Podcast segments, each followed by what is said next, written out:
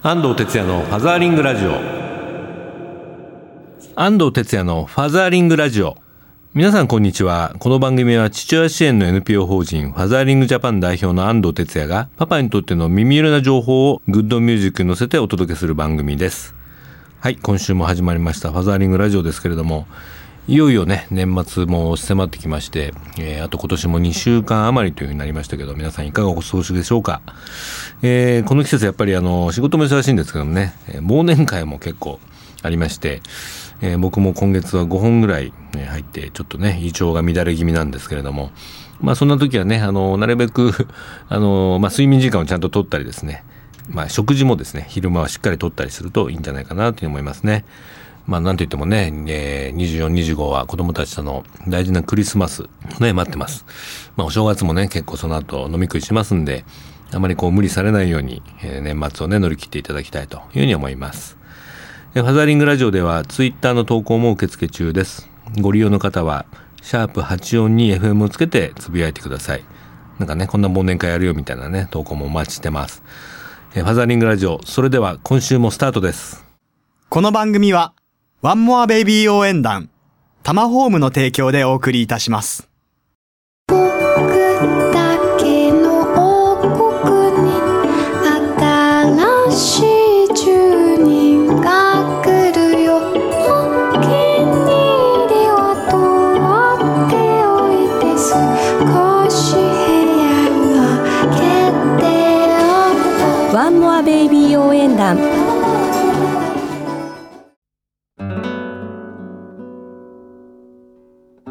ファザーリングラジオ FM 西東京からお届けしています。ここからはファザーリングインフォメーションのコーナー、子育てに関するニュースなどパパたちに必要なトピックスをご紹介しています。今週はあの全国にパパサークルが増えてるんですけども、その草分けとも言うべきですね。えー、三重県四日市市にあるパパスマイル四日市という、えー、パパサークルのメンバーで、えー、宮崎秀樹さんと電話がつながってます。宮崎さんこんにちは。あ、こんにちは。どうも。子供たち元気ですか？はい、元気です。今いくつだっけ、子供？4歳ともう12月で6歳になる娘がいます。ああ、可愛いんだよね。いつも会うと、はい、ね、笑顔で、あの絵本を聞いてくれます。はい。そんな宮崎パパたちがですね、立ち上げたパパスマイル四日市。はい、あの最初は2010年のね、あの四日市市の子育て支援事業、父親の子育てマイスター養成講座に、えー、集まったパパたちがね、結成したよかパパという、えー、団体から派生してるんですけども、パパスマイルになったのはいつでしたっけ、これ？えっ、と、パパスマイルになりました。今年の1月に、うん6月に行われた、あの、はい、ファザリング全国フォーラムの一分科会をちょっとやって、うん、やってくださいということで、ごご依頼を受けまして、その時にですね今まで、えーと、マイスター養成講座4期までサークルがあったんですけど、はいえ。ー、これを機にあの気を超えて、一つのものを成功させようということで、うん、その4期をまとめて、パパスマイル四日市というのが立ち上がったという次第です。なるほど。今、全員で何人ぐらいいるんでしたっけ？えーと、全員で20人くらいですね。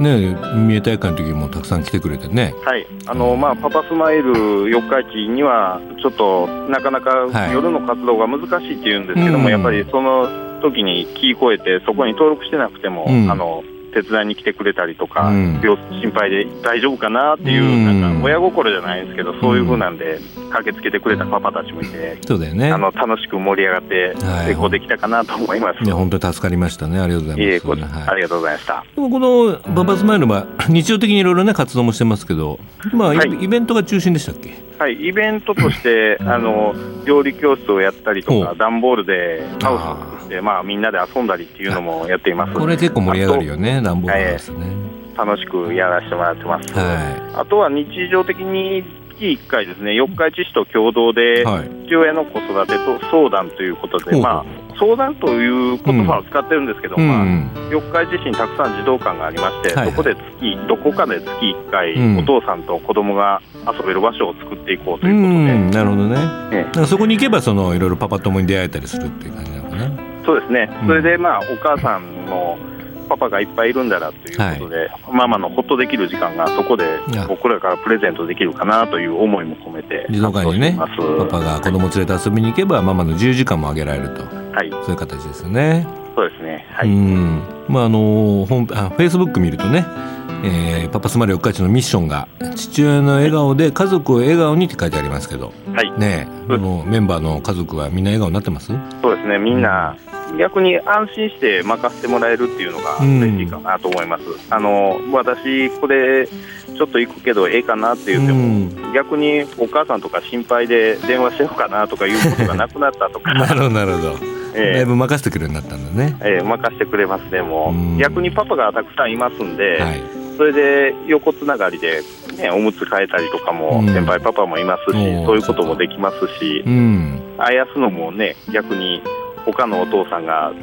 違う子をうちの子とかをあやしてくれたりとか、そうだよね、くれたりとかもできますそういう斜めの関係がいいよね、やっぱりね。えー、うん、そういう意味では、逆に子供たちも知らんお父さん、僕らのメンバーのお父さんと、ああ、そこのお父さんとか言って、買い物しとってもあったりすると、手振ったりとかね、そういうこともありますし。なかなかあの、楽しい四日市ライフで過ごしてます。いいですよね、四日市住んでよかったなと思う瞬間だよね。はい、そうですね。はい、でその四日市にですねあのまた僕も行くことになってまして、12月21日にねパパズ絵本プロジェクトで年末のまあ最後のライブがあるんですけども、はい、これはパパスマイルのみんなも手伝ってくれるんでしたっけ？はい。私たちもたあの参加させて参加させてもらうというか楽しま楽しみに待っております、はい。あの企画をしていただきまして、えー、パパ特にうちの娘息子も、うん、あのビラ持ってニコニコしながら、うん、配ってくれるにも、うん、保育所の先生に自慢してます。本当最高だな。子供に言われたら来ないわけにいかないですからね。やっぱり 大人もね、えー、そうですぜひ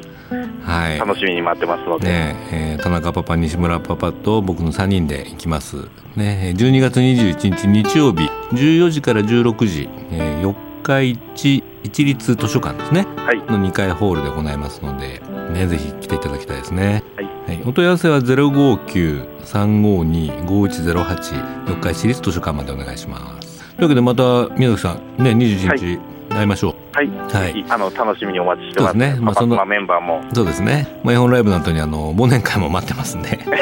ぜひまたね。こちらも楽しみに。はい、終電までいますので よろしくお願いします。は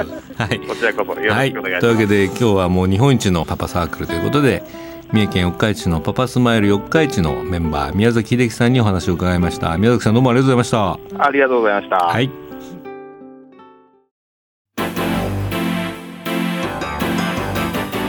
マザーリングラジオ FM 西東京からお届けしています。ここからはソーシャルカフェのコーナー日本には社会的な課題がいろいろありますがそれを何とかしたい社会を変えたいという思いを持って日々ソーシャルな活動を実践する方をゲストにお呼びするコーナーです、えー、今日のゲストは自立援助ホームアスナロ層法務長の常松大輔さんです。常松さんこんにちは。こんにちは、えー、今日は清瀬からはい、ありがとうございます。よろしくお願いします。はい、さんね、あのタイガーマスキーの理事も、はい、やっていただいて、はい、いつもお世話になってますけれども。えー、今日はこの自立援助ホームってどういうところなのと、はい、どういう役割なのかというお話を伺いたいんですが、はい、はい、えー、今これはどういう位置づけでどういうことを行っているんですか？そうですね、はい、えー、自立援助ホームは、うん、あの児童福祉施設、まあ、一般的には児童養護施設とか、まあ、そういうところと同じ児童福祉法の中にある施設ではあるんですけども、うんはい。まあ、対象の年齢がちょっと高くてですね、うん、えー、まあ、中学卒業した15歳、はい、まあ、義務教育終わった子ですね、はい、から二十歳までの子どもたちが生活するところになってます、うんえっと、働きながら自立に向けた生活をする場ですってなってそうですね、はい、本来はまあ、18歳まで、うん、まあ、児童養護施設とか、うん、まあ、家庭とか、まあ、高校行ったりしてる子がほとんどなんですけども、はい。まあ、いろいろな事情で高校を辞めてしまったりとか、うん、やっぱ高校に行けなかった行かなかった子たちが、はいえーまあ、社会で働くといっても、まあ、10代後半で、なかなかこう社会の中で一人で頑張っていくっていうのも難しいと、うん、やっぱり、えー、児童福祉施設ですので、うん、いろいろと家庭の事情とかでやっぱり一緒に親と生活できない子たちがほとんどですので、はい、一人で生きていくことを少しお手伝いする、うん、まあ二十歳過ぎるまで少しお手伝いするようなところということで、ま、自立を支援するという、はい、そうですね。はいまあ、あの生活自立もありますけども、はい、あのまあ、中退とか、ねはい、学力も少し、ね、そうです、ね、勉強の方もくれてたりするので、はい、まあ、そういう、まあ、高卒認定資格の取得とかにもね、はい、力入れてらっしゃるそうですね、はい、やっぱ本人がもう少しこうやりたいこととかをするのに、うん、なかなかこう制約が高卒がないとか、そういう制約があるので少しでもそういううん、ハンデを取り除くために、まあ、必要であれば、うん、支援はするという感じですね。まあ、高山スキンはね大学の進学支援やってますから、はい、まあ、そういう連携もできるかなと思ってますね。で今、えっと、こう定員は6名でしたはい、6名です、はい、男の子3人と女の子3人ですね、まあ、現在も。今は男の子は3人いるだけで女の子は今いないんですけども。そうですはい。だこう入所してる期間っていうのは決まってるんですか？いやえっ、ー、と二十歳まで入れますので、うん、基本的には本人がもういけるだろうというふうなところまでは、えー、面倒は見るよってことは言ってます、うん、まあ二十歳っていう線引きはありますけども、うん、そのまでの間であれば、そこはやっぱり本人が決めるものなので、はい、僕らがどうこうするってことはあんましないですね。なるほど、はい、はい。でもまあ最近あのやっぱり虐待がね多くて、はい、それを受けてる子どもたちがまあ児童施設だったり、うん、こういうホームに来ると思うんですけども、常松さんが見てその最近の傾向みたいなのも分かります？そうですね、うん、あの虐待っていう言葉がいろいろとこう、まあ、メジャーになってきたっていうか、はい、知られるようになってきた今の世の中なんですけども、はい。最近はやっぱりその児童養護施設から来る子よりも自宅から来る子が多くなってきてるっていう状況がありまして、かつてはちょっと施設が合わなくてそこを出た子たちが来てたのが、ねはい。はい、もう自宅から直行な直行ですね。だそれまでの間なかなかそういうこう支援の網にかかることもなく、うんはいはい、まあ、ここに来てやっとあの助かったっていうか、まあ、自分で声を上げられる年齢になったからっていうことはあると思うんですけども、やっぱそういう子が増えてきてるのでなるほど、はい、ある種のじゃシェルター的な役割にもそうですね。やっぱりそこからスタートっていうことなので、かなりこうスタートに立つのが遅くなっていることはありますね。でもいろいろこう心に傷を負ってたりするわけじゃないですか、はい、そうですね。最初にこう来た時にはどんなふうにこう接するんですか、まあとにかく、ようこそっていうのも変ですけども、うん、もうここに来たらもう大丈夫だよっていう、うん、安心できる安心できるよっていうこともうとにかくあなたの味方だからねっていうことですね。それは伝えてます。ね、はい。まあそういう応援してくれるね大人がいるだけで、はい、ね子供はまた元気になれると思うんですけどもね。はい、まあやっぱりあのこういったホーム今全国でいくつあるんですか？今全国で105あります。105ですはい。まあ、都内で17ホームあるので、まだやっぱりない県もあるんですよね、ね、はい、今度なんか全国大会またあるんですっけ？全国大会はいやこの間やりました。もう終わったんだ、はい、終わりました、高知で高知県でね行ってきて。はい。それでね東京都ね僕もちょっと顔出して、ね、そうですね。ありがとうございました。来年はどこなんですか？来年滋賀です。あ滋賀に。はい。なるほど。滋賀にはあるんですか？滋賀に一つあります。はい。なるほどね、うん、まあ、あのタイガーマスク金でもあのかつてそういう自立援助ホームの解消の時にね少し、はい、あの経済支援をしたりもしたんですけど、ね、そうですね。皆さんね、はい、こうスタッフの方が志を持ってね、はいえー、やっぱり地域の子どもたちをなんとかね救いたいっていう熱い思いに僕もね、胸を打たれた覚えがありますけどね、はい、まあ、やっぱり全国こういったものがあの、まあ、増えるのがいいのかどうかは別として でもないとやっぱりねね。子どもたちが、はい、あの漂流しちゃいますから、うん、大事かなと思いますよね。えーまあ、そういうわけであの社会的擁護の、ね、こう問題っていうのがまだまだもうあるんですけども、ね。はい、まあ今度あの選挙もあるじゃないですか。そうですね。こうなんかこう国にとか政治家に、はい、社会的擁護の部分で期待するところあります？期待するところですか、うんそうですね。やっぱり今児童虐待これだけやっぱり関心は持たれているのでうん、でその中でそのきっかけになるような例えば貧困とか、うん、そういう問題に今すごい目を向けてるっていう生活困窮者の法律ができたり、はいはい、自立支援法ができたりとか子どもの貧困とか、ね、そうですね、ね、そういうのにはやっぱりこう目を向けてもらってるので、うん、やはりそこがなければ未来はないと思うので、はい、そこをやっぱりきちんとやっていただきたいし、まあ、今やってくれてるだろうと信じてはいますけども。まあね、あんまり批判ばっかりしてるとね、ね。しょうがないですから。まああの、まあ、僕も実際ロビー活動やってるとね、すごく熱心に動いてる議員さんもいるしね、ねまあ、こういう、はい、あの市とかにもいらっしゃるんで、ね、はい、そういう方々とネットワーク作りながらね、はい。あの子どもたちのこう一人一人に寄り添えるようなねそうですね。支援がねできるといいかなと思うけど、はい、まあ、まずもうちょっと財源をね増やしてもらって。本当です、ね。うん、東京はまだねいい方ですけど、はい、地方なんか本当にね干上がってるところもありますから、そうですね、うんいくつタイガースタイガーマスキンがあっても足りないぐらいの感じになっちゃいますからね。そうですか、まあ、そういうあの常松さんも実は3人のお子さんのパパということで、今中1小4年少ですか。そうです。これまた忙しそうですね。大変ですね。毎日なんか毎週末行事がある感じですよね。そっか、はい、ねまあ、それで今日も夜勤でそうです。勤められるというね、はい、非常にビジーなパパなんですけれども、はい。まあ、でもあの最近最近というかなその子育て支援のね、はい、僕やってるとっぱりそのお母さんたちがかなり孤立化してたりとか、うん、逆にお父さんたちも育児したいんだけども、うん、ね、仕事が忙しくてねなかなか関われなかったりするという現状がありますけども、ねはい、なんかその3人の子育て中のパパおよびねこう、はい、法務長の立場から今のお父さんたちお母さんたちにまあ、こんなふうに子育て考えた方がいいよって何かあります？まあ、やっぱりですね自分たちで何とかしようと思わないことだと思うんですよね。あの外に出るのって結構しんどいとか、はい、まあ、お父さんなんか休みの日ぐらいやすゆっくり体休めたいとかね言ってる方とかもよく聞くんですけどちょっとそれを頑張って外に出ることで、はい。同じような人たちがいて、うん、でやっぱりその人たちと一緒に助け合いながら子育てっていうのはしていかないと、うん。はい、やっぱり一人じゃ煮詰まってしまうし、うん、うん、あのお父さんだけとかお母さんだけとか、うん、まあ、夫婦でやっててもやっぱりそれは煮詰まってくることなのでやっぱちょっと頑張って外に出て、はい、それでみんなでやろうよっていうところですね。そ、ね、れが、まあ、虐待を防止することも発見することも全部出てくると思うので。なるほど、はい。やっぱりこう閉じこもるとねろくなことがないというか、ね、少しその地域とかにねこうデビューしてみてお父さんなんかもねつながることでいろいろ学んだりもするしね、あのまあ、ハザリングジャパンなんかはそういうパパ友が いっぱいいるんでね、はい、だからちょっとこう悩んでもすぐ相談できるんですよね、SNS とかも使ってね。そうね。そういうのがママやパパにあ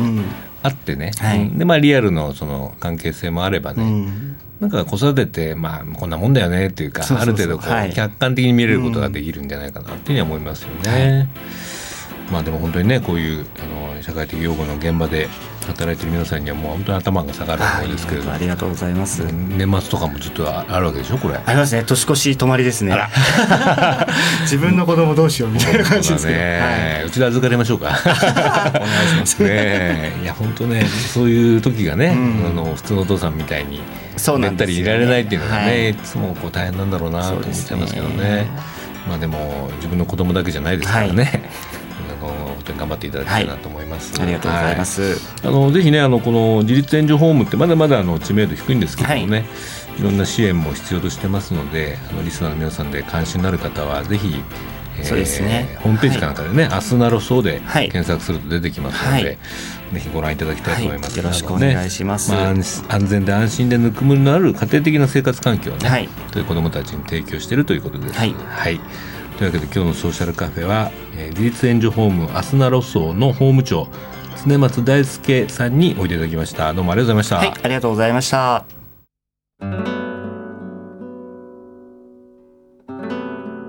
絵本コーナーパパ読んでです。このコーナーで週末パパが子供と読みたいおすすめの絵本を一冊ご紹介します。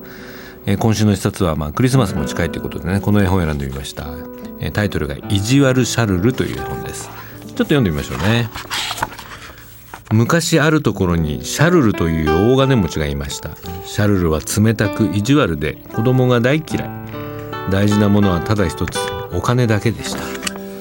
そんなシャルルが毎年決まってとても不機嫌になる時期がありました。それはクリスマス。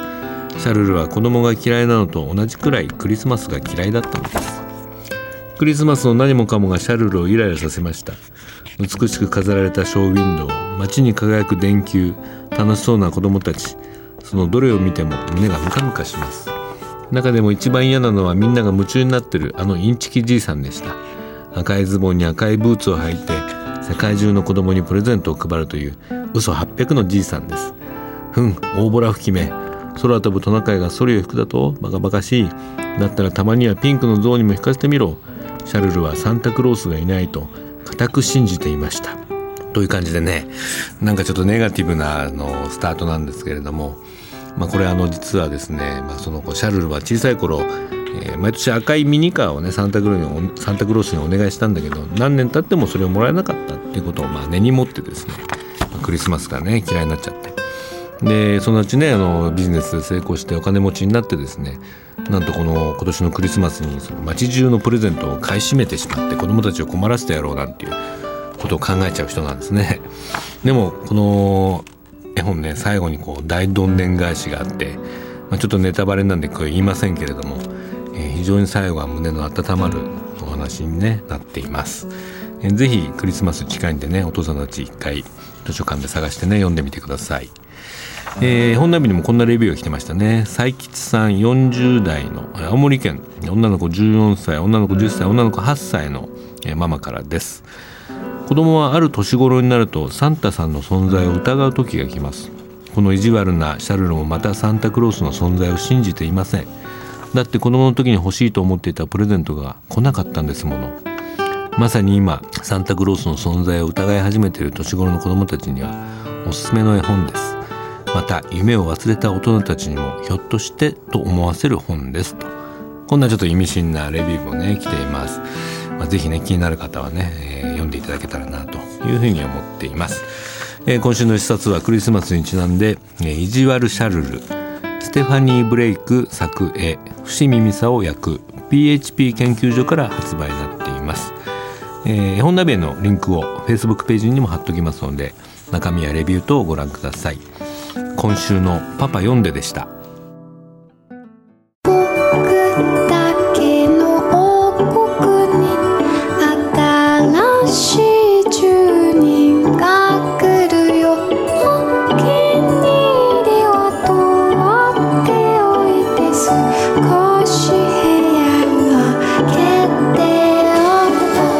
ベイビー応援団。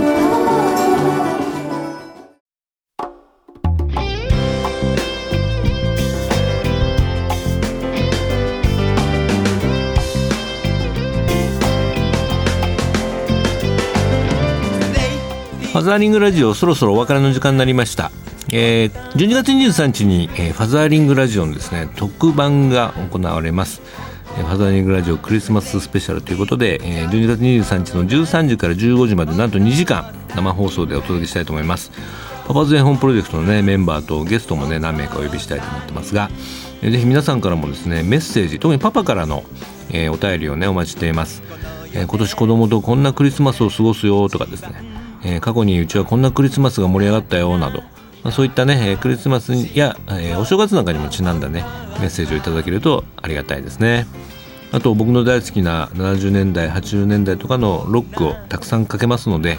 ぜひリクエストもお待ちしています。メッセージとリクエストは FM 西東京のホームページからバナーをクリックして必要事項を入力して送信ください。E メールをご利用の方はメールアドレス egao 笑顔数字で842アットマークウエストハイフン東京 .co.jp です。ぜひね、10月12月23日の昼間、まあ、祝日ですから、えー、ご家族でね、聞いていただければと思います。えー、番組の Facebook ページにも情報を上げ上げときますので、ぜひご覧になってください。えー、ファザーリングラジオ、いよいよ年末も押し迫ってますが、あと数回、えー、頑張っていきたいと思います。それではまた来週、 Keep on fathering、バイバイ。この番組は、ワンモアベイビー応援団、タマホームの提供でお送りいたしました。お父さん